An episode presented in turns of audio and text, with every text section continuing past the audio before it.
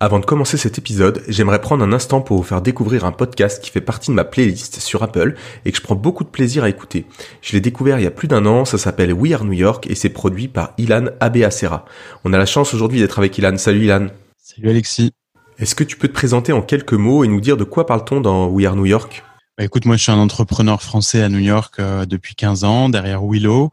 Euh, J'investis dans des startups et depuis deux ans, euh, je mène avec passion ce podcast qui s'appelle Are New York. Top. Et quels seraient les épisodes que tu nous recommandes pour commencer à écouter ton podcast? Alors écoute, euh, moi j'interview tout type d'entrepreneurs français aux US. On a des très grands chefs comme Daniel Boulou ou Eric Ripper qui ont fait des, des épisodes vraiment sympas. Et de l'autre côté, bah, tu des, des, aventures entrepreneuriales exceptionnelles comme Florian Duetto qui est un des derniers invités, euh, le CEO de Dataiku. Euh, superbe épisode. Ou Stéphane Casriel aussi, euh, qui a emmené Upwork à l'IPO. On apprend énormément sur l'aventure start-up américaine qui termine au Nasdaq. Merci Ilan. Pour écouter tout ça, il faut taper We Are New York dans votre appli de podcast préféré. C'est dispo partout, Apple, Spotify et tous les autres. Merci beaucoup Ilan, à bientôt. Merci Alexis. Bienvenue dans Equity 101, le podcast pour comprendre le BABA du capital risque. Je m'appelle Alexis Ménard, je suis investisseur chez Go Capital et mon objectif est de partager avec vous tous les meilleurs conseils et retours d'expérience pour comprendre le capital risque et le financement des startups. Pour cela, j'interviewe toutes les semaines des entrepreneurs qui ont créé des boîtes incroyables et les investisseurs VC qui les financent. Si vous appréciez ce podcast et souhaitez recevoir toutes les semaines les nouveaux épisodes dans votre boîte mail, n'hésitez pas à vous inscrire à la newsletter sur equity101.io. Bonne écoute Bonjour à tous, aujourd'hui dans Equity 101, j'ai le plaisir d'accueillir Benjamin Joff, partenaire du fonds SOSV. Salut Benjamin. Salut Alexis. Pour commencer, est-ce que tu peux te présenter et nous, nous retracer un peu ton, ton parcours professionnel? Euh, Je crois d'abord entrepreneur, puis investisseur, qui t'a amené finalement à rejoindre le, le fonds SOSV il y a plus de, de six ans. Oui, alors euh, moi j'ai commencé mes, par des études d'ingénieur euh, à l'école centrale de Lyon. Et euh, en terminant mes études, je suis parti au Japon euh, après avoir fait un, un, mon dernier stage à Airbus, euh, travaillé sur l'A3XX, qui est, qui est devenu l'A380 et qui a pris sa retraite il n'y a pas très longtemps. C'était quand ça Ça? donne un peu la date. C'est ouais, vers 2000. D'accord. Okay. Euh, et euh, donc moi j'avais étudié un peu de japonais et de, euh, de stratégie corporate et je trouvais ces sujets intéressants. Et j'avais fait un stage au Japon pendant mes études dans une boîte d'ingénieurs qui, qui développait des super tankers. C'était une boîte qui s'appelle IHI, qui est vraiment dans la machinerie lourde et les, les gros bateaux. Et j'avais trouvé que c'était intéressant. Et donc je suis retourné au Japon euh, bah, en 2000, euh, 2000, 2001 euh, non pardon 2000 et euh, pour travailler d'abord dans une boîte de veille techno et ensuite euh, depuis le Japon je me suis intéressé à donc différents secteurs technologiques j'ai été aussi voir ce qui se passait en Corée et ça m'a fait m'intéresser à la Corée. J'ai été en Corée. La Corée euh, m'a fait m'intéresser à la Chine et je suis arrivé en Chine vers 2005 à Pékin. Et à ce moment-là, euh, j'ai commencé. Euh, donc j'avais travaillé dans le conseil, j'avais travaillé dans les télécoms au Japon et en Chine, j'ai monté une boîte de conseil qui faisait des études de marché, des études stratégiques sur les nouvelles technos euh, entre la Chine, le Japon et la Corée. Donc euh, voilà, j'ai j'ai vu des tas de services très innovants apparaître là-bas. Certains euh, plus ou moins s'étendre internationalement, d'autres rester très locaux. Et euh, j'ai des boîtes internationales à comprendre ce qui se passait. Ça, ça m'a amené à me rapprocher de start-up. Euh, commencé à faire l'angel investment vers 2007. Et euh, après à peu près une douzaine d'angel investment, euh, j'ai commencé aussi à me rapprocher de certains fonds, aller un peu plus aux États-Unis, découvrir la Silicon Valley. Et en 2012, 2013, euh, Hax, qui venait de démarrer, euh, m'a proposé de rejoindre le, la branche donc hardware de SOSV à Shenzhen. Et, euh, donc c'est là où j'ai commencé à rejoindre le, vraiment le, le côté investissement à plein temps. D'accord, bah super, mais on va on va on va aller un peu dans le détail de tout ça. Du coup, euh, sur SOSV, est-ce que tu peux nous en dire un peu plus euh, Qui est-ce qui est derrière le fond? Est-ce que tu peux nous, nous, dire un peu ce que vous faites, vos activités? Enfin, tu as parlé de Axe. Euh, où est-ce que vous êtes présent? C'est quoi c'est quoi un peu votre votre test d'investissement? Est-ce que tu peux nous en dire un peu plus? Oui, alors SOSV, c'est un fonds global early stage spécialisé dans la deep tech le dernier fonds qu'on a clos, c'est l'an dernier, c'est 267, 277 millions de dollars. Et on a une spécialité, c'est d'investir dans des verticaux euh, euh, par le biais de programmes d'accélération, notamment dans le hardware, donc tout ce qui est robotique, euh, appareils médicaux, appareils de santé, appareils connectés, tout ce qui est IoT d'entreprise ou d'industrie. Et une, une, autre branche aussi assez grande. Donc ça, la première branche s'appelle HAX. Et une autre branche assez grande qui est centrée sur les sciences de la vie, qui s'appelle NDBio, Bio, et qui elle se concentre sur les thérapies géniques, l'agriculture cellulaire et d'autres choses dans ce domaine. Et vous êtes présent sur euh, un peu sur tous les continents, non Si j'ai bien vu? Oui. Alors notre base hardware, elle a commencé à Shenzhen, qui est un peu le paradis de l'électronique dans le sud de la Chine, en bordure de Hong Kong. Euh, notre branche euh, biotech a commencé à San Francisco, euh, parce qu'il y avait vraiment un boom dans tout ce qui était euh, génétique et autour de, de, de techno CRISPR notamment. Euh, et maintenant, on a étendu nos branches à d'autres villes. IndieBio, donc la biotech, a ouvert une autre branche cette année à New York. Et euh, Hacks avait ouvert une branche à San Francisco pour aider à la commercialisation de nos startups euh, à San Francisco, euh, il y a cinq ans à San Francisco. Euh, voilà, donc les startups dans lesquelles on investit viennent du monde entier. Il y en a à peu près une moitié qui viennent d'Amérique du Nord, à peu près un quart d'Europe et un quart d'Asie avec une assez forte composante Chine. Et c'est quoi à peu près les montants investis par projet alors, en général, chaque accélérateur propose un package entre 150 et 250 k euh, avec un mix de cash et de services je pourrais détailler un peu ce qu'on fait comme, euh, comme service. Euh, mais euh, l'idée, c'est que l'accélérateur, c'est un point d'entrée pour nous en, tant qu'investisseurs. c'est une façon de dérisquer le deal, d'attirer pas mal de, de, bonnes startups. Et ensuite, on investit la plupart du fonds, en gros les trois quarts, dans des rounds de follow-on dans lesquels on met jusqu'à 1 à 2 millions par round. D'accord. Donc euh, finalement une stratégie, euh, une stratégie d'investissement basée sur euh, sur vos deux points forts, vos deux vos deux accélérateurs, Axe pour la partie hardware, Indie Bio pour la partie biotech. et on va on va revenir un, petit peu notamment sur la partie Axe parce que aujourd'hui je t'ai invité parce que je voulais qu'on parle d'hardware et d'investissement et c'est un épisode que j'ai envie de faire depuis mhm. depuis pas mal de temps parce que depuis que je suis rentré dans le dans le métier du VC, à chaque fois que je discute avec un autre investisseur sur le sujet du hardware, c'est toujours un peu les mêmes retours. C'est c'est compliqué, ça coûte cher, c'est risqué, ça prend du temps. Donc, euh, euh, je me dis bon, il y a un moment donné, il va falloir qu'on arrive à, à craquer euh, ce modèle-là. Je sais que donc vous chez, chez SOSV, vous faites pas mal de d'hardware et tu as commencé à en parler. Donc, c'est une bonne opportunité pour pour creuser ça ensemble et pour avoir essayé de d'avoir une, grille de lecture sur le sujet. Donc, déjà pour pour pour commencer, si on rentre un peu dans le dur, pourquoi le pourquoi le hardcore c'est si compliqué Pourquoi le hardware? Voilà. Pourquoi le hardware c'est si compliqué et c'est pourquoi c'est si dur de réussir un projet hardware selon toi? Alors il y a, y a un mix, un mix de raisons. Euh, la première raison pour laquelle c'est plus compliqué que du software, c'est que ça implique euh, un plus grand nombre de disciplines. Donc, il faut des compétences plus variées, euh, souvent avec au début un peu le même nombre de fondateurs. Euh, donc ça, ça amène déjà une certaine complexité. Avoir des gens qui ont euh, des compétences en électronique, en mécanique, aussi en software bien sûr, euh, mais aussi en design. Et puis après, il y a les, toutes les compétences un peu de, de logistique et de production, donc euh, supply chain, manufacturing, sourcing. rien que ça, c'est déjà un mix de compétences assez complexe. Après, au niveau du produit, euh, on, on travaille pas qu'avec des bits, on travaille aussi avec des atomes. Euh, et donc, il faut bah, arriver à faire, faire fonctionner tout ça. Euh, dans le software, on peut se permettre de lancer des logiciels qui sont pas encore euh, tout à fait aboutis. Euh, dans le hardware, quand on décide de produire quelque chose et de le, les mettre, dans les, mains d'un client, on, on, est obligé de faire certifier les produits, de s'assurer qu'ils sont pas dangereux, de les amener, de les pricer correctement. On peut pas. Enfin, il y a beaucoup il y a autant de variables et même plus, euh, mais il y a plus de raideurs dans pas, mal de process pour amener les, produits sur le marché. Donc ça, ça, je pense, c'est une, des grosses raisons euh, de la complexité. Et euh, le, facteur supplémentaire, c'est que bah, effectivement, tout ça, ça a un coût.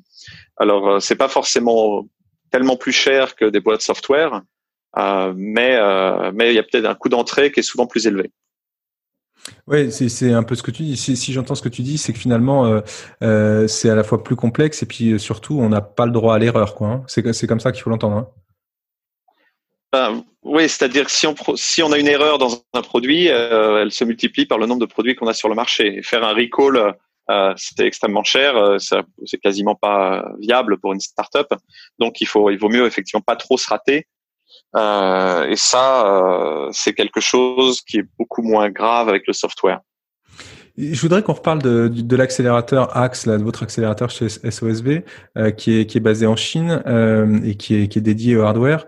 Euh, Est-ce que tu peux nous dire un peu euh, le nombre de projets qui ont été accélérés euh, et quelles sont un peu les, les tendances des projets qui, qui rentrent dans l'accélérateur pour nous donner déjà un, un ordre d'idée? Oui, alors déjà pour un, peu cadrer, chez SOSV, on a passé le millième investissement cette année. SOSV existe depuis à peu près dix ans. Ça a commencé euh, d'abord comme un, euh, un, un, super angel en fait. SOSV euh, vient du nom de son fondateur, Sean O'Sullivan Ventures. Et Sean avait créé une startup dans les années 90, l'avait fait rentrer en bourse, et ensuite a commencé à investir dans des startups, et puis ensuite a professionnalisé euh, son quelque part family office. Et maintenant, c'est devenu un fonds euh, plus traditionnel avec des LP et, et, euh, et, et d'autres partners. Mais le principe, c'est euh, vraiment de l'investissement early stage. Et Hacks, donc euh, spécialiste dans le hardware, on a passé les 250 projets, euh, sachant qu'au début, il y avait quand même un peu plus de projets consumer. C'était le grand boom de l'IoT, euh, de la vie connectée.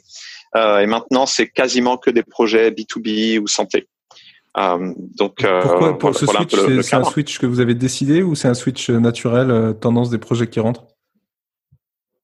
C'est un, un, peu des deux. Euh, on, on, a vu que les projets consumer avaient du mal à, à vraiment à passer à l'échelle euh, parce que je dirais que la différence entre un projet entreprise et un projet consumer, c'est que le consumer a pas vraiment de calcule pas le ROI de ce qu'il achète, quoi. Tandis qu'une entreprise, c'est beaucoup plus clair et euh, c'est souvent plus euh, plus pragmatique, je dirais, pour à la fois pour un entrepreneur et pour un investisseur, de pas prendre des risques à la fois sur le marché et euh, sur euh, sur la demande, enfin, sur le sur la technologie. Euh, donc nous on préfère prendre des risques un peu sur sur la technologie et pas trop sur le marché. Et je pense que lié à ça et suite à la première vague, des, des projets type IoT consumer, il y a eu de plus en plus de gens qui se sont lancés dans le B2B et on a vu que ces projets étaient finalement euh, probablement plus viables, plus intéressants, plus faciles à financer et avec des marchés beaucoup plus clairs. Donc c'est ça qui a aidé au switch. Ouais, je comprends. Et du coup, euh, chez Hacks, là, vous apportez quoi aux porteurs de projets euh, Enfin, j'imagine qu'il y, a, tu t'as parlé du cash, mais, mais j'imagine que vous apportez autre chose en termes d'expertise, de sourcing, de plateforme, etc. tu peux nous en dire un peu Absolument. Oui, alors notre, euh, les startups dans lesquelles on investit euh, passent par notre programme d'accélération à Shenzhen. Alors bon, ça a été un peu perturbé en ce moment avec le, le coronavirus, euh, mais l'idée c'est d'avoir accès à la, en gros la meilleure supply chain euh, électronique du monde, euh, à la fois pour les phases de prototypage et pour les phases de manufacturing. Donc, qu'est-ce, en quoi ça sera, quel impact ça a sur les sur les startups? Euh, C'est que ça leur permet de faire des phases de prototypage beaucoup plus rapides et moins chères, en ayant accès à des composants euh, euh qui sont qui sont vraiment euh, euh, pas chers, faciles à, à, acheter, faciles à livrer. ils ont accès aussi à une expertise sur place par notre équipe. Donc, on a des, des designers, des experts en robotique, des experts en manufacturing euh, des experts en électronique qui aident, euh, qui sont un peu un complément pour chaque chaque startup, un, un complément d'expertise qui permet de les guider, leur éviter euh, des, des, problèmes et leur permettre de trouver des, des meilleures solutions aux problèmes qu'ils rencontrent. Donc, on a à peu près 30 personnes dans nos bureaux de, de Shenzhen pour faire ça. Euh, et tout autour, eh ben, donc c'est la supply chain de l'électronique qui jusque-là fournissait surtout des grands groupes, euh, Apple euh, et autres, euh, et euh, qui maintenant est de plus en plus ouverte euh, à travailler avec des startups.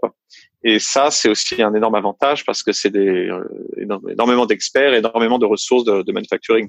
On a vu pendant la, la, la, crise sanitaire du coronavirus que bah, en France, au niveau même production de, de choses assez simples comme des, des masques, euh, ou, ou, des choses plus complexes comme des respirateurs, on avait des ressources extrêmement limitées sur place. Euh, dans la région de Shenzhen, il y a des milliers d'usines qui font un, peu tout, euh, aussi depuis la super qualité euh, type Apple jusqu'à des choses très très basiques. mais ça, ça permet finalement d'avoir accès au, un outil de production qui est très utile, qui est beaucoup plus intégré, beaucoup plus rapide et beaucoup moins cher.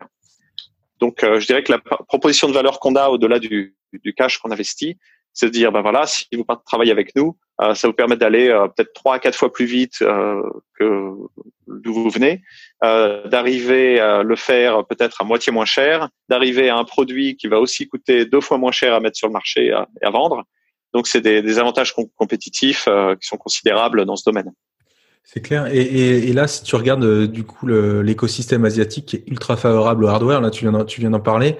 Euh, est-ce que tu penses et est-ce que c'est un intérêt aujourd'hui de faire des projets hardware euh, finalement euh, sans l'Asie, on peut dire, si on peut dire ça comme ça? Est-ce que tu vois un intérêt, notamment à la lumière des discussions qu'on a sur la relocalisation, le Made in Europe ou, France? Qu'est-ce que tu penses de ça?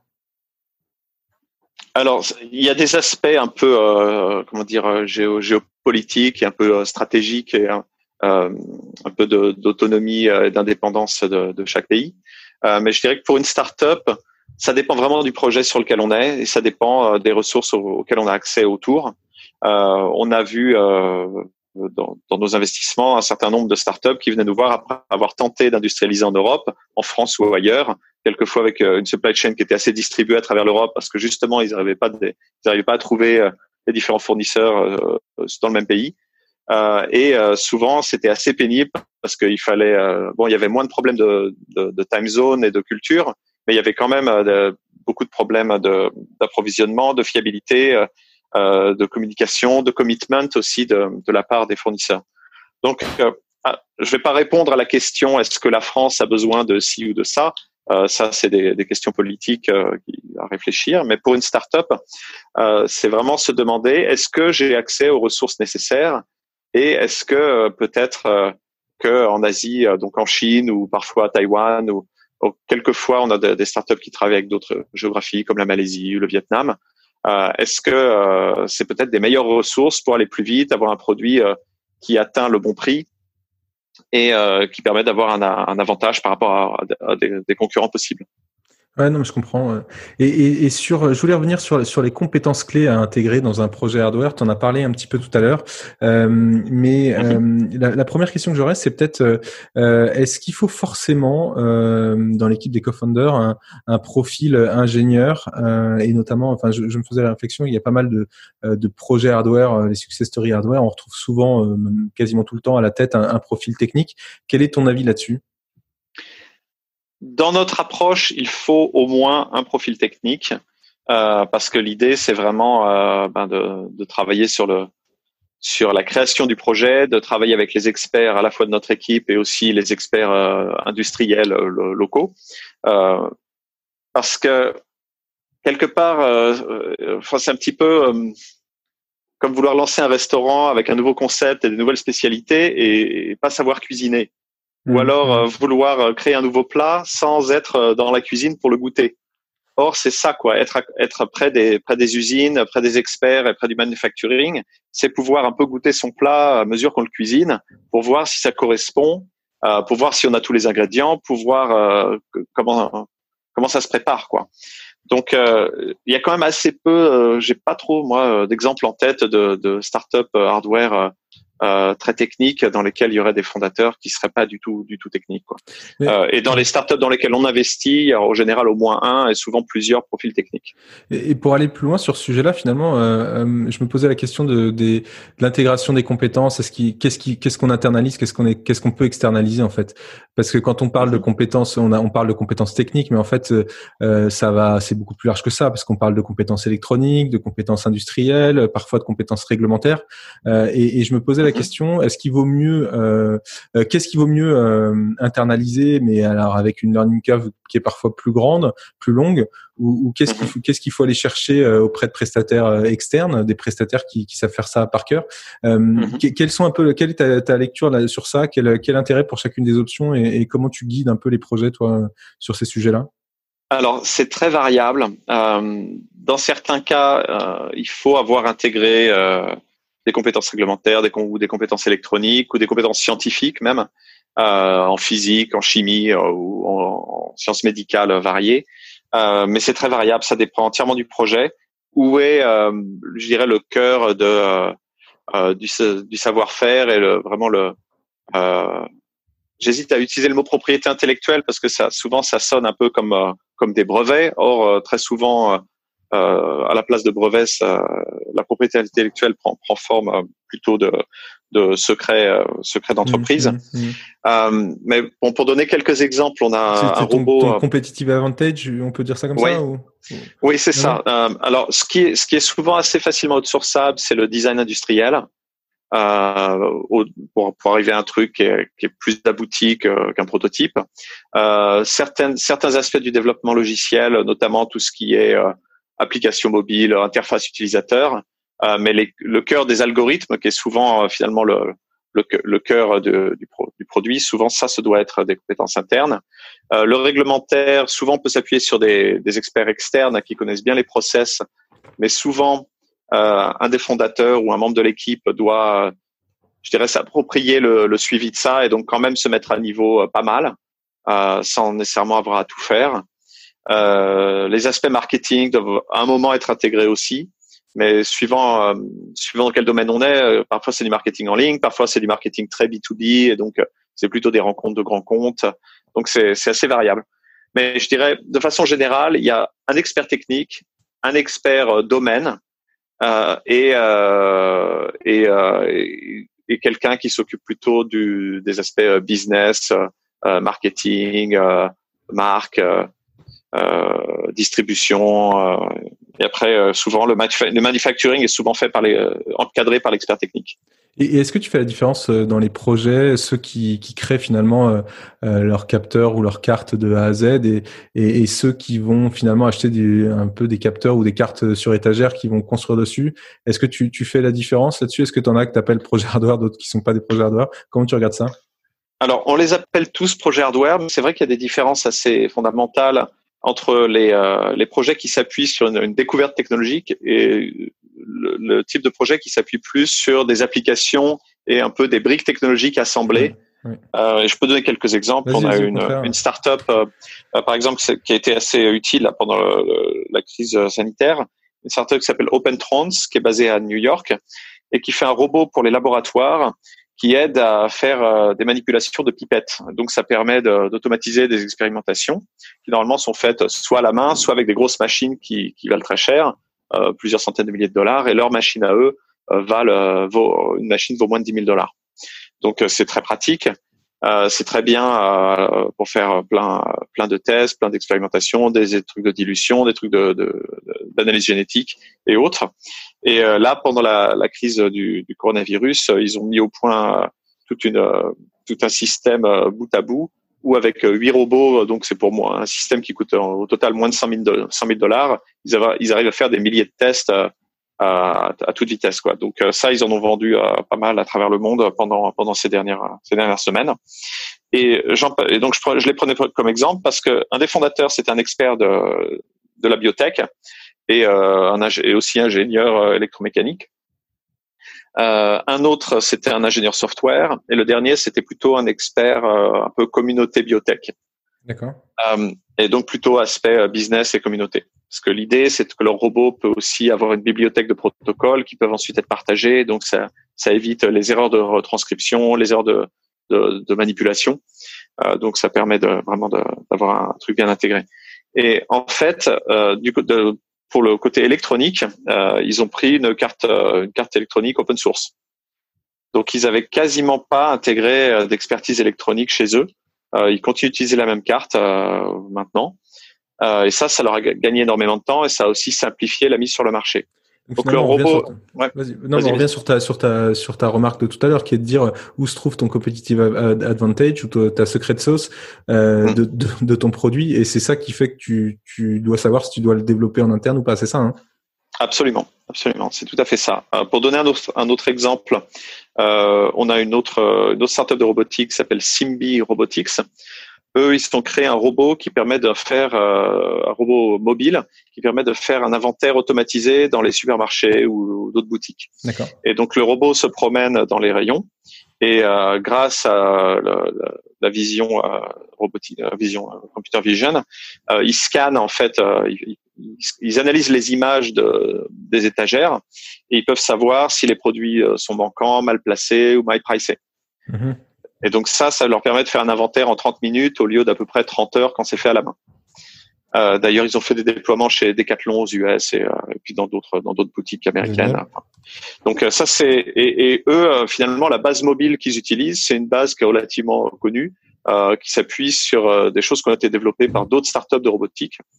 Et leur innovation, c'est vraiment tout ce qui est software de navigation et d'analyse d'images. Donc c'est vraiment une boîte qui est pure, quasiment pure software, mais avec une interface robotique. Donc là, là, je vais peut-être ajouter un, un, mot sur pourquoi on fait du hardware et pourquoi on pense que ça a du sens d'investir dans le hardware. C'est que si tu veux boucler la boucle entre le monde physique et le monde logiciel, tu es obligé de passer par une interface hardware d'une façon ou d'une autre. Des capteurs, des robots. Mmh, euh, donc mmh. si tu veux capter de la donnée ou si tu veux agir sur le monde physique. Euh, et or, la plupart euh, de, de, ce qu'on fait dans la journée, la plupart des entreprises du monde agissent dans le monde physique. Donc ça, ça permet de, de créer ce pont. Et c'est pour ça qu'aujourd'hui, il y a, je dirais qu'en plus, euh, la, la, crise sanitaire a rendu ça très très palpable. Euh, c'est qu'on a besoin du monde physique, on a besoin de bouger des choses, des gens, de capter de l'info. Euh, et ça, finalement, si on arrive à l'automatiser avec des robots ou, à, distance ou avec des capteurs, bah c'est ça nous permet de continuer à fonctionner. Non, c'est super clair, je te remercie. Euh, je voulais, je voulais continuer sur, euh, tu en as parlé un petit peu tout à l'heure, tu as parlé de, d'IP, de, propriété intellectuelle euh, et des brevets, tu as dit que c'était, enfin voilà, que c'était, c'était quand même un sujet. On en a parlé notamment dans l'épisode numéro 37 avec Leila Nicolas où on a parlé de biotech, d'investissement dans les biotech et de l'importance d'une stratégie IP forte pour créer de la valeur dans les projets biotech. Euh, Est-ce qu'on peut en reparler un petit peu à la lumière de, de, de ce que tu disais tout à l'heure sur les mhm. projets hardware? Est-ce que finalement développer de l'IP est créateur de valeur pour le projet?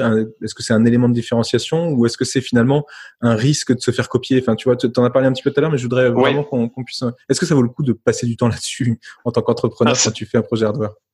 Oui, c'est une question effectivement à se poser. Euh, dans la biotech, euh, qui est moi mon domaine, euh, c'est euh, finalement souvent c'est ça, c'est là où est la valeur, c'est dans l'IP et les brevets.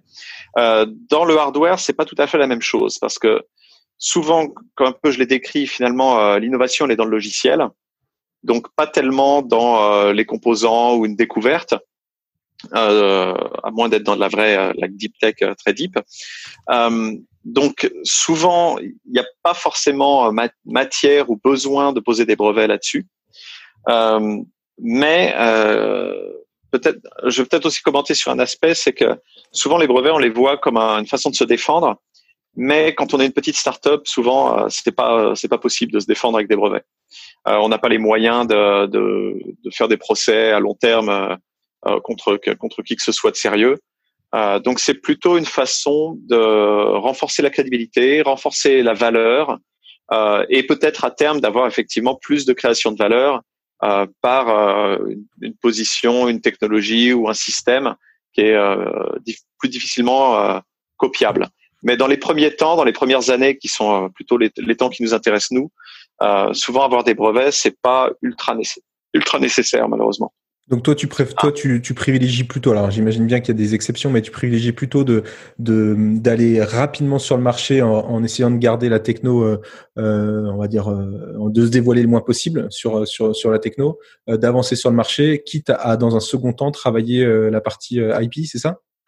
Alors on, on, conseille généralement d'essayer d'enregistrer des brevets, mais des, des, des, dépôts un peu temporaires, mmh le temps de voir comment les choses avancent. Euh, pour un peu défendre certains certains aspects, enfin plutôt sécuriser le dépôt de brevets futur euh, plutôt que de de, de, de, tout, euh, enfin de ne rien défendre, euh, de ne rien essayer de d'enregistrer. mais effectivement, la, la, stratégie brevet. Après, ça dépend un peu des domaines. Par exemple, dans la santé, souvent c'est bien perçu de, de poser des brevets. Dans l'industrie, parfois aussi. mais c'est vraiment très très variable je pense que, enfin, j'ai pas de statistiques très précises, mais je dirais qu'à vue de nez, on a probablement la moitié de nos startups qui posent des brevets et la moitié qui n'en posent pas. D'accord, d'accord, ok, c'est intéressant. Euh, je voulais aussi qu'on parle des, des, des métriques euh, parce que euh, sur le sur la partie hardware, parce que euh, autant sur le sur le software c'est très normé, euh, on parle de je sais pas de MRR, de churn, de CAC, enfin il y a, y a toutes ces métriques là, elles sont elles sont très claires. On sait, on a un peu une lecture assez claire de, de, la création de valeur. Est-ce que ça existe ces métriques là sur des projets hardware? Et si oui, lesquels il faut regarder? Alors effectivement, la difficulté dans le hardware, c'est que jusqu'à ce qu'on arrive en gros à un série A, euh, les métriques sont pas très claires, et même les milestones sont pas toujours très clairs et dépendent entièrement du projet. Euh, quand on arrive vers le série A, idéalement, on se retrouve dans une configuration assez plus assez familière de SaaS euh, qui s'appuie par contre sur des, pro, bah, des, capteurs, des robots, de l'IoT ou autre chose, ou euh, ou des paiements à l'acte ou des souscriptions, enfin des choses. On retrouve des métriques qu'on connaît, euh, mais le, le challenge c'est jusqu'au A, euh, c'est-à-dire en précis, en seed euh, et en, en prier suivant combien on lève de round. Et pour ces phases-là, il y a beaucoup moins de de playbook en fait. Il n'y a pas vraiment de, de manuel clair. donc il faut il faut regarder un peu en parallèle qu'est-ce qu'il y a au niveau technologie, qu'est-ce qu'il y a au niveau demande, sachant que les chiffres sont pas encore là. Euh, mais on essaie d'estimer un peu euh, qu'est-ce que ça pourrait être. Donc je pense que dans, dans, le hardware, une des raisons pour laquelle beaucoup de VC sont hésitants, c'est qu'ils retrouvent pas effectivement les, les métriques classiques. Euh, mais en même temps, c'est aussi là l'intérêt, euh, c'est que finalement investir quand tout le monde analyse les métriques de la même façon, on est dans un dans un marché relativement encombré. Quoi, n'importe qui qui voit le SaaS, la boîte de SaaS avec les bons métriques est capable de, de faire une offre là-dessus. Euh, tandis que dans le hardware, ben, il faut euh, s'intéresser de plus près à la techno, au marché, euh, jusqu'à ce qu'on se développe. Donc la, la difficulté dans les premières étapes, c'est pour pour l'équipe et pour l'investisseur, identifier quelles sont les bonnes milestones à poursuivre, sachant que souvent il faut faire en avancer plusieurs, faut en faire avancer plusieurs en parallèle. Est-ce dans certains cas, euh, il faudra une milestone technologique pour arriver à passer un cap et être convaincant. Dans d'autres cas, la technologie suffit ce qu'il faut, c'est plutôt essayer d'accrocher des premiers euh, pilotes euh, ou renforcer l'équipe. Donc, il faut vraiment identifier quelle est la milestone qui va créer la valeur, qui va permettre de financer l'étape suivante. Hum, hum. c'est super intéressant. Euh, euh, je, me, je, me, posais la question là sur les. Tu, tu disais tout à l'heure euh, sur euh, sur l'accélérateur Hax là, 10 ans. vous existez depuis 10 ans. Hax c'est de 2012. Ah pardon. Du coup, ouais, un peu un peu moins, donc 8 ans. Il y a plus de 250 projets qui sont passés. c'est quoi le, le, top 3 là des, des, erreurs qui expliquent les échecs des projets? Qu'est-ce qu'on peut en ressortir comme comme apprentissage et comme comme apprentissage alors, le, plus gros risque, alors déjà, il faut définir qu'est-ce que c'est l'échec d'un projet. Euh, souvent, euh, beaucoup de nos startups sont encore très jeunes, donc elles, vivent encore, et euh, certaines euh, sont déjà développées, certaines vont peut-être se développer, certaines vont peut-être juste vivoter ou fermer. Donc, dans l'échec d'un projet, c'est probablement une société qui a fermé, qui n'a pas trouvé son marché. Euh, qui est une minorité pour, pour le moment chez nous, même dans les, les premiers programmes, euh, on a quand même pas mal de startups qui continuent. Euh, mais euh, je dirais que le risque numéro un pour, pour une startup, c'est l'équipe. C'est si l'équipe tient pas bien ensemble et euh, arrive pas à exécuter, euh, ça, ça n'ira nulle part, quelle que soit l'ambition technologique, quel que soit le potentiel de marché. On a vu des technologies excellentes créées par, par des équipes. On a vu par exemple une technologie d'impression 3D euh, qui allait en gros dix fois plus vite que Formlabs, euh, qui va déjà beaucoup plus vite que que, euh, que MakerBot. c'était une techno très très innovante, mais l'équipe c'était deux chercheurs très très geeks. Il y en a un qui venait qui venait de la, plutôt de, des recherches espace et chimie.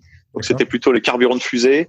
L'autre qui était plutôt mécanique et software. Et le problème c'est qu'ils avaient inventé la techno ensemble, mais ils s'entendaient pas, ils se battaient tout le temps. La, la boîte s'est euh, euh quasiment fermée et s'est remontée euh, deux fois. Et au final, ils se sont séparés et le projet n'a pas pu continuer. Donc, pour nous, c'est assez tragique parce que on voit une équipe qui a les compétences euh, sur le papier, euh, qui a construit un prototype qui fonctionne euh, dans, une, dans un marché qui nous paraît excitant, mais qui n'arrive pas à mener le produit au bout pour des questions de un peu de de caractère et euh, de compétences managériales. Donc euh, ça, c'est un peu le, plus gros risque dans, dans, les startups au début. Ensuite, le deuxième risque, c'est probablement pas identifier la bonne milestone de financement et pas et pas trouver comment l'atteindre. Euh, parce que donc dans certains cas, une équipe va pousser euh, peut-être de développement technologique trop loin et ne pas valider suffisamment son marché pour convaincre l'investisseur suivant du round suivant. Donc ça, c'est ça peut être un gros problème. Euh, donc identifier les bonnes milestones, c'est ça dépend entièrement du projet, euh, du marché. et c'est aussi un gros risque. ça, c'est probablement le, le, deuxième plus gros risque. Euh, pour le troisième, hein, je vais réfléchir un petit peu. Non mais, euh, bah, non, mais je voudrais du coup euh, creuser ce, le, le, la seconde erreur, la, enfin la seconde erreur, la seconde cause d'échec, c'est comment identifier les bonnes milestones de, de financement. C'est super intéressant. Euh, C'est-à-dire comment on fait pour. Alors j'ai bien j'ai bien entendu que c'était très très lié au projet et il n'y a pas forcément de, de recette magique pour qui s'appliquerait à tous les projets, mais comment on fait pour pour pour connaître cette milestone, pour pour aller la chercher justement? Comment tu, qu'est-ce que tu pourrais donner comme conseil aux entrepreneurs qui nous écoutent? Alors, comme conseil, bah, c'est une, des premières façons assez simples, c'est d'aller parler à des investisseurs. Euh, et euh, ce qui est moins moins simple, c'est d'avoir un feedback assez euh, franc de leur part pour ça, pour comprendre qu'est-ce qu'ils ont besoin de voir pour financer. parce que souvent, quand on quand une startup pitch, ils disent bah voilà, on a ça, euh, est-ce que est-ce que vous êtes prêt à financer la round? Et euh, ils disent euh, oui. Enfin, s'ils disent non, ils disent pas ils disent pas tout à fait non. Ils disent plus tard. Mais arriver à creuser, qu'est-ce ouais, c'est trop tôt. Mais c'est trop tôt par rapport à quoi? C'est trop tôt par rapport à l'équipe. C'est trop tôt par rapport au marché. C'est trop tôt par rapport à la techno. C'est trop tôt par rapport à, quelque chose d'autre. Donc, arriver à, à, être plutôt dans une discussion, un échange plutôt collaboratif, euh, plutôt que uniquement axé sur euh, est-ce que euh, on finance ou pas. ça peut être utile. ensuite, une autre chose qui permet de, de, de, s'informer, c'est un peu regarder dans le domaine d'autres startups, voir quelles milestones ils avaient atteintes pour pour pour leur round de financement. Donc ça, c'est pas des choses qui sont forcément très claires quand on lit un press release. Arriver à discuter en direct avec d'autres fondateurs, d'autres startups qui sont dans le domaine mais pas directement concurrents, euh, ça, ça peut pas mal renseigner.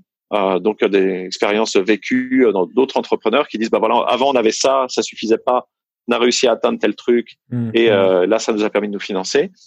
Euh, ça, je pense, ça peut être de, de bonnes façons d'avancer. Euh, pour revenir sur ta première façon d'avancer, pour discuter avec les investisseurs, etc., c'est aussi euh, très lié à ce que tu disais au départ, c'est-à-dire que un, un, projet hardware, il y a tellement de, de, de paramètres à prendre en compte que, que la lecture, elle est, elle, en est, elle en est complexe pour savoir comment être, comment un projet est mature. C'est comme ça qu'il faut le, il faut le lire, j'imagine. Oui, oui, non, ça absolument.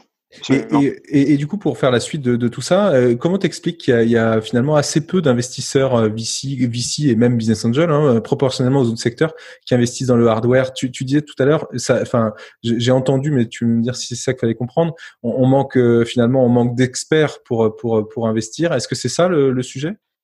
Alors, euh, oui et non, au sens où euh, c'est pas possible d'être expert en tout de toute façon. Nous-mêmes, on prétend pas être expert dans tous les domaines euh, qui est aussi bien dans le médical que la robotique euh, et autres. Euh, mais je pense que beaucoup d'investisseurs sont intimidés par le, le secteur hardware et n'osent même pas s'approcher des projets et aussi faire appel à des experts externes. Nous, on fait ça fréquemment. Alors, on a la, la chance que euh, sur plusieurs années, on a pu construire un assez bon réseau. Puis maintenant, on a en plus le réseau de toutes les startups dans lesquelles on investit, qui peuvent aussi donner des, des opinions utiles, plus le réseau euh, des contacts corporate, euh, qui sont souvent les clients finaux euh, à qui on peut s'adresser et demander s'ils ont une appétence pour, mmh, pour telle mmh. ou telle technologie. donc, peut-être que la différence qu'on peut trouver dans le software et le hardware, c'est que dans le software, on peut probablement prétendre, dans certains cas, essayer de tout comprendre et de maîtriser euh, plus ou moins le, le, le, secteur dans lequel on investit, ou au moins suffisamment pour arriver à une conviction euh, pour investir. Tandis que dans le, les domaines hardware ou les domaines deep tech, très souvent, il faut s'appuyer sur des experts externes et ça demande donc un travail supplémentaire de réseautage et aussi un travail d'approfondissement du sujet. Et une organisation. Euh, voilà. Et, quels sont Est-ce que tu pourrais nous dire à peu près euh, les montants moyens à investir dans un projet hardware pour chaque étape euh, Par exemple, pour faire le proto, pour euh, passer la phase industrielle, pour aller sur le marché. pour donner un ordre d'idée, encore une fois, ce sera ça sera qu'une qu'une qu'une fourchette, mais au moins un ordre d'idée, et puis les timings associés peut-être pour pour qu'on se rende bien compte de ce que ça veut dire financer un projet hardware? Alors, là encore, ça varie beaucoup. Si on fait un un petit appareil euh, bracelet avec un capteur. Par exemple, on a on a une startup qui est assez intéressante euh, qui a qui fait un appareil qui permet de détecter euh, les gens qui se rongent les ongles pour les aider à, arrêter de se ronger les ongles ou de s'arracher les cheveux, choses comme ça. C'est quelque chose qui est assez difficile à traiter médicalement, mais avec un appareil qui a un algorithme euh, qui permet de reconnaître les mouvements assez précisément, ça peut le, les différencier d'autres mouvements qu'on fait. Donc ça, c'est finalement technologiquement assez simple. Euh, en termes de hardware. En termes de logiciel, c'est quand même un peu plus compliqué, parce qu'il y a un peu de machine learning et, d'AI dedans. Euh, mais euh, c'est vraiment une application euh, spécialisée euh, dont le produit coûte pas très cher. c'est semi-médical, c'est plus de, un peu entre le médical et le wellness. Et eux, ils ont pu arriver sur le marché avec, il me semble, moins d'un million de, dollars investis. Donc c'est quand même des montants très faibles hein, pour, un, voilà, pour un projet. Euh, par contre, on a d'autres euh, dans le dans le bon, c'est pas hors de notre portfolio. Il y a des projets euh, très ambitieux avec des, des technos très très chers, comme un avion supersonique, une centrale une centrale nucléaire, euh, ou des voitures volantes, des choses comme ça.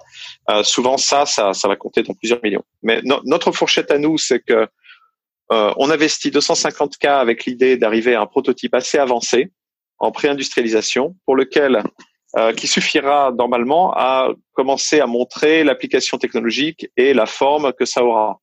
Euh, donc euh, ça, ça, ça, devrait suffire à convaincre un, un, investisseur seed qui aidera à financer la première industrialisation, les premiers pilotes, pour entre un demi million et quelques millions. oui, vas-y, vas-y, je t'en prie. Et ensuite, une fois que ces premiers pilotes sont faits avec les premiers, les premiers, les premiers produits, euh, il faudra passer, commencer à passer à l'échelle et là euh, euh, lever plusieurs millions. Mais là, on parle déjà de, de scaler quasiment à du, du TID avancé ou du série A. Et donc là, quand tu parles de plusieurs millions, on est déjà sur le marché. il faut accélérer. Hein. Voilà. Ça. Donc, arriver sur le marché, ça peut se faire à, à quelques centaines de cas dans les, dans les meilleurs cas pour des produits pas trop chers, à quelques millions ça peut suffire. Et j'ai vu des projets qui faisaient plusieurs tours d'amorçage. T'en penses quoi? Des, des, des, ou pré-amorçage, je sais pas comment on les appelle. Euh, plusieurs tours de 500 000, 500 000 euros par exemple. T'as as, vu cette tendance-là un peu sur le hardware? Ben, je me disais... Ça arrive, ouais, ça arrive. Comment t'expliques ça? euh, Alors ça arrive quand les choses prennent plus de temps ou coûtent plus cher que prévu euh, et qu'ils avaient levé euh, des montants qui étaient un peu trop limités. Euh, donc il peut y avoir des tas de raisons pour ça. Hein. Ça peut être des, imprévus au niveau technologique, euh, des coûts supplémentaires euh, au, niveau prototypage ou au niveau industrialisation. Euh, il y a des, des, tas de raisons ou un marché qui décolle pas assez vite et avec euh, finalement des frais fixes qui sont quand même qui sont quand même conséquents à cause d'une équipe qui continue de développer de la techno et il y, a, y, a, différentes configs. Euh, c'est pas une tendance. Ce que je veux dire, c'est que c'est pas forcément une tendance, c'est plutôt une, une, une conséquence d'un retard ou d'un. Oui, souvent. Souvent, oui, c'est pas. Enfin, il y a aussi que une tendance que les, même si on a gardé le nom des rounds C et A, euh, ces rounds ont pas mal grossi euh, ces dernières années. Euh, maintenant, à Serie A, parfois, ça fait 10 millions alors qu'avant euh, c'était un million parfois. Donc, euh, un peu à, cause du glissement des montants, ça fait un peu apparaître des, des nouveaux, euh, des nouvelles phases de financement qui correspondaient au rang de seed d'avant ou au rang A d'avant. donc aujourd'hui, un seed parfois fait plusieurs millions. Euh, donc, qu'est-ce que c'est avant ça? C'est un précide. Euh, donc, euh, mmh. voilà, il y a, y, a, y a, un peu un, glissement un peu sémantique aussi au niveau de, de la taille des rangs. Et, et, si on revient sur euh, sur la phase, alors on va l'appeler euh, on va l'appeler seed, la phase après le proto, avant industrialisation, cette phase de cette phase de financement là. comment tu valorises un projet hardware sur cette phase-là en amorçage? Les, Je parle de, de, de valorisation d'entreprise. Hein. Est-ce que est-ce qu'il y a est-ce qu'il y a là aussi une euh, une lecture que tu peux nous partager Alors, la, lecture classique euh, qu'on recommande quand nos, nos startups pitch, c'est de dire, euh, c'est d'évaluer combien ils ont besoin pour arriver à la prochaine étape avec un peu de marge. Euh, donc ça, ça amène souvent à des levées aussi de entre quelques centaines de cas et quelques millions. Euh, et c'est difficile d'argumenter euh, des chiffres plus gros, à moins d'avoir quelque chose de vraiment spectaculaire ou avec une demande déjà vraiment avérée, euh, parce qu'en en fait, on n'a pas de chiffres, on n'a pas de vente à ce moment-là. Euh, il y a des exceptions. Par exemple, une de nos startups euh, consumer qui s'appelle Nura, qui a fait euh, un, casque audio avec une technologie qui permet d'analyser le profil auditif de façon automatique. Et donc ça, ça permet de créer un equalizer adapté à chaque personne. Donc ça, c'est assez innovant. C'est des technos qui viennent du médical, qui vient en fait d'un des fondateurs qui était chirurgien ORL et qui avait cet appareil-là euh, à l'hôpital pour analyser euh, l'ouïe des, des nouveau-nés. Quand on demande aux nouveau-nés s'ils entendent ou pas, mmh, ils ont du mmh, mal à mmh. expliquer euh, ce qu'ils entendent. donc il y a un appareil qui permet d'envoyer un signal dans l'oreille et de, en mesurant la réponse par un peu processée par le cerveau et le tympan et, et, et tout l'appareil auditif, il y a un signal qui vient en retour. Et en mesurant la différence, on peut vraiment mesurer précisément le, le profil auditif. Donc, ils ont réussi à intégrer ça dans un casque audio qu'ils ont lancé sur Kickstarter. Euh, la boîte, euh, c'est une boîte australienne. Ils ont fait le plus gros Kickstarter euh, d'Australie. Ils ont levé quasiment 2 millions de dollars. Et en fait, il y a eu énormément de demandes. Ils ont réussi à industrialiser assez vite. Donc, ils ont levé un premier seed dans des bonnes conditions parce qu'ils avaient levé un gros Kickstarter. Et comme ils étaient déjà sur place à Shenzhen, ils ont industrialisé assez vite. Ils ont livré assez vite. les reviews qu'ils ont eu dans Wired et d'autres d'autres euh, médias ont été excellentes parce que c'était vraiment une, une des, plus grosses innovations euh, dans, dans le domaine audio euh, depuis quasiment le noise cancelling. Hein. Et depuis, ils ont levé d'autres rounds et là, ils ont une valo qui est, qui est pas loin de 100 millions, il me semble. donc, c'est assez, assez exceptionnel pour un produit audio dans, dans, dans, ce secteur et en si peu de temps. donc, je dirais que la, pour normal, enfin comment dire, il y a plus le pricing c'est souvent bottom up, euh, c'est-à-dire on a besoin de tant d'argent pour arriver à telle étape, telle étape est créatrice de valeur parce que bla bla. Euh, et dans l'autre sens, c'est si on prouve qu'il y a une énorme demande, ça peut faire varier le euh, le compteur euh, parce qu'on voit qu'il y a un marché euh, qui est très large et que euh, le produit était peut-être déjà beaucoup dérisqué. Et, côté euh, côté exit, du coup, ça c'est là c'était le financement d'amorçage. Côté exit, euh, les options d'exit d'un projet hardware, euh, c'est quoi les options de sortie? Qui est-ce qui achète ces projets-là? À quelle maturité? Est-ce que c'est des projets qui sont forcément déjà rentables? Est-ce que tu peux nous donner un peu de lecture de ce que tu vois toi aujourd'hui? Alors les exits c'est un gros sujet parce que évidemment c'est le moment important pour à la fois les fondateurs, les investisseurs. dans le hardware, je dirais que les exits sont dans, dans la nouvelle, euh, je dirais, euh, dans le domaine euh, produits connectés, produits intelligents, robotique, il y a encore assez peu d'exits parce que beaucoup beaucoup de startups sont encore jeunes. Euh, mais il y a eu quelques belles exits dans la robotique à quelques, centaines de millions. Euh, il y a eu des exits dans le médical, notamment pas de la, la, pardon, robotique de chirurgie notamment. Oui, oui, tout à fait. Euh, même dans l'AgTech, il y a eu une exit, euh, une boîte qui s'appelle Blue River Technology, euh, qui a été acquise par euh, John Deere, hein, donc la, la boîte qui fait des, des tracteurs euh, mhm. agricoles. donc, ce qui est intéressant en termes de profil d'acheteur, c'est qu'on peut retrouver aussi bien des boîtes technologiques que des boîtes du secteur. Donc, si on fait un robot dans l'AgTech, peut-être qu'on a une chance de se faire acheter par une boîte qui fait de la robotique, mais on a aussi une chance de se faire acheter par des acteurs de l'agriculture.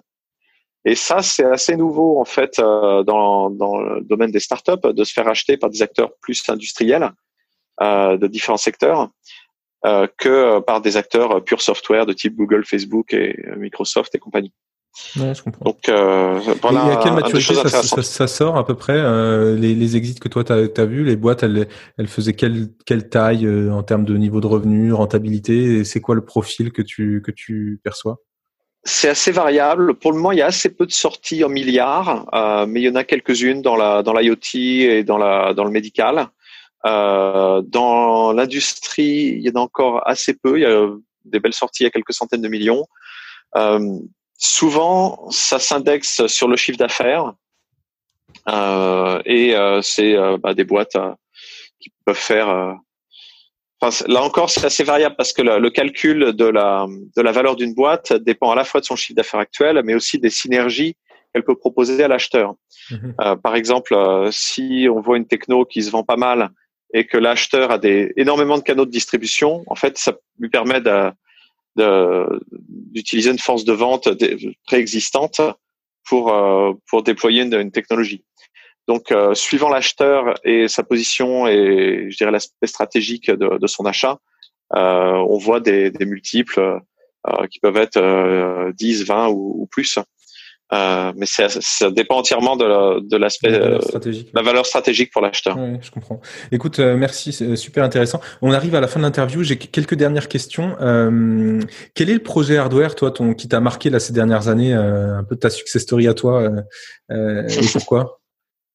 Bah écoute, j'en ai mentionné une, pardon, OpenTrans que je trouve vraiment bien réussi.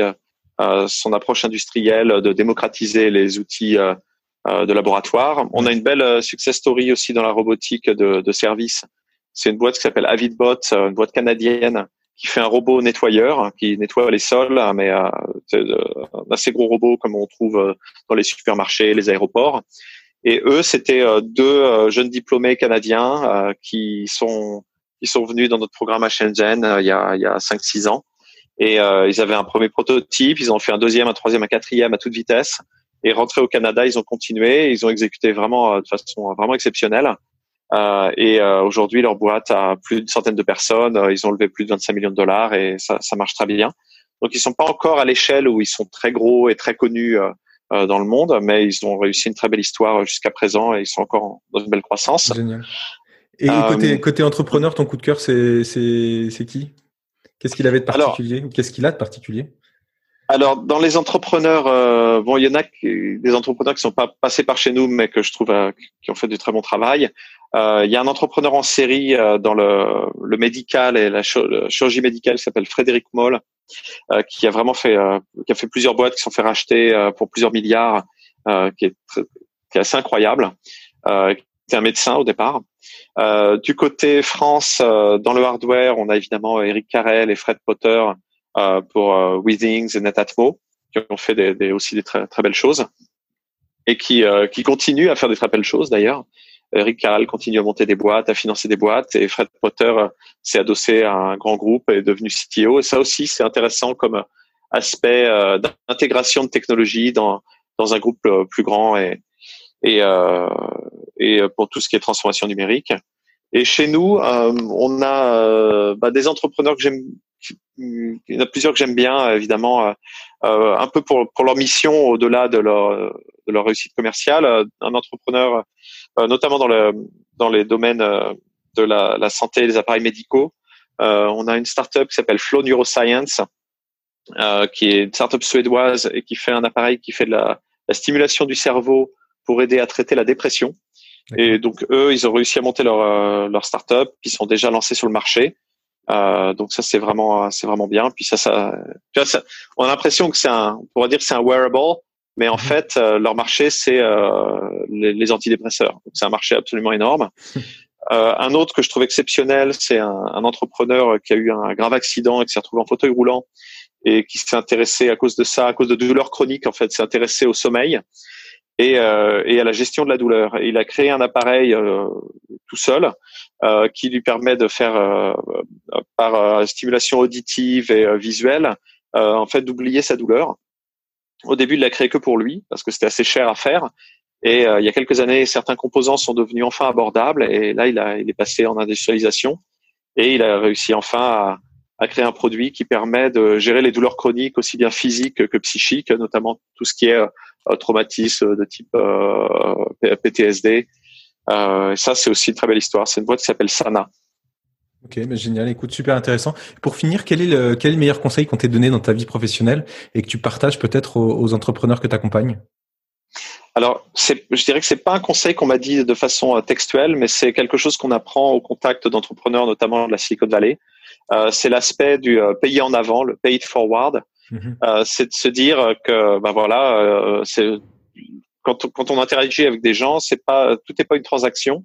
Euh, c'est bien euh, de pas trop calculer comment on aide et à combien on aide, euh, parce que souvent les choses, c'est un peu, on va dire, un peu karmique. Hein. quand on quand on aide d'autres, ça nous aide aussi en retour de façon plus ou moins directe, plus ou moins indirecte, mais ça nous bénéficie toujours. Je pense pour un entrepreneur qui est souvent un peu la tête dans le guidon et se dit euh, j'ai besoin d'un truc immédiatement et, si ça marche pas, bah, je passe à autre chose. Euh, c'est parfois un peu difficile de prendre ce recul et de se dire que finalement euh, aider d'autres gens et faire des amis, des, gens de son de, son domaine et au-delà, c'est très utile. Par exemple, pour donner un exemple assez assez concret, assez souvent des startups me contactent de, de, notre portfolio pour essayer d'avoir une couverture média. Et en général, c'est parce qu'ils ont un truc à annoncer tout de suite maintenant.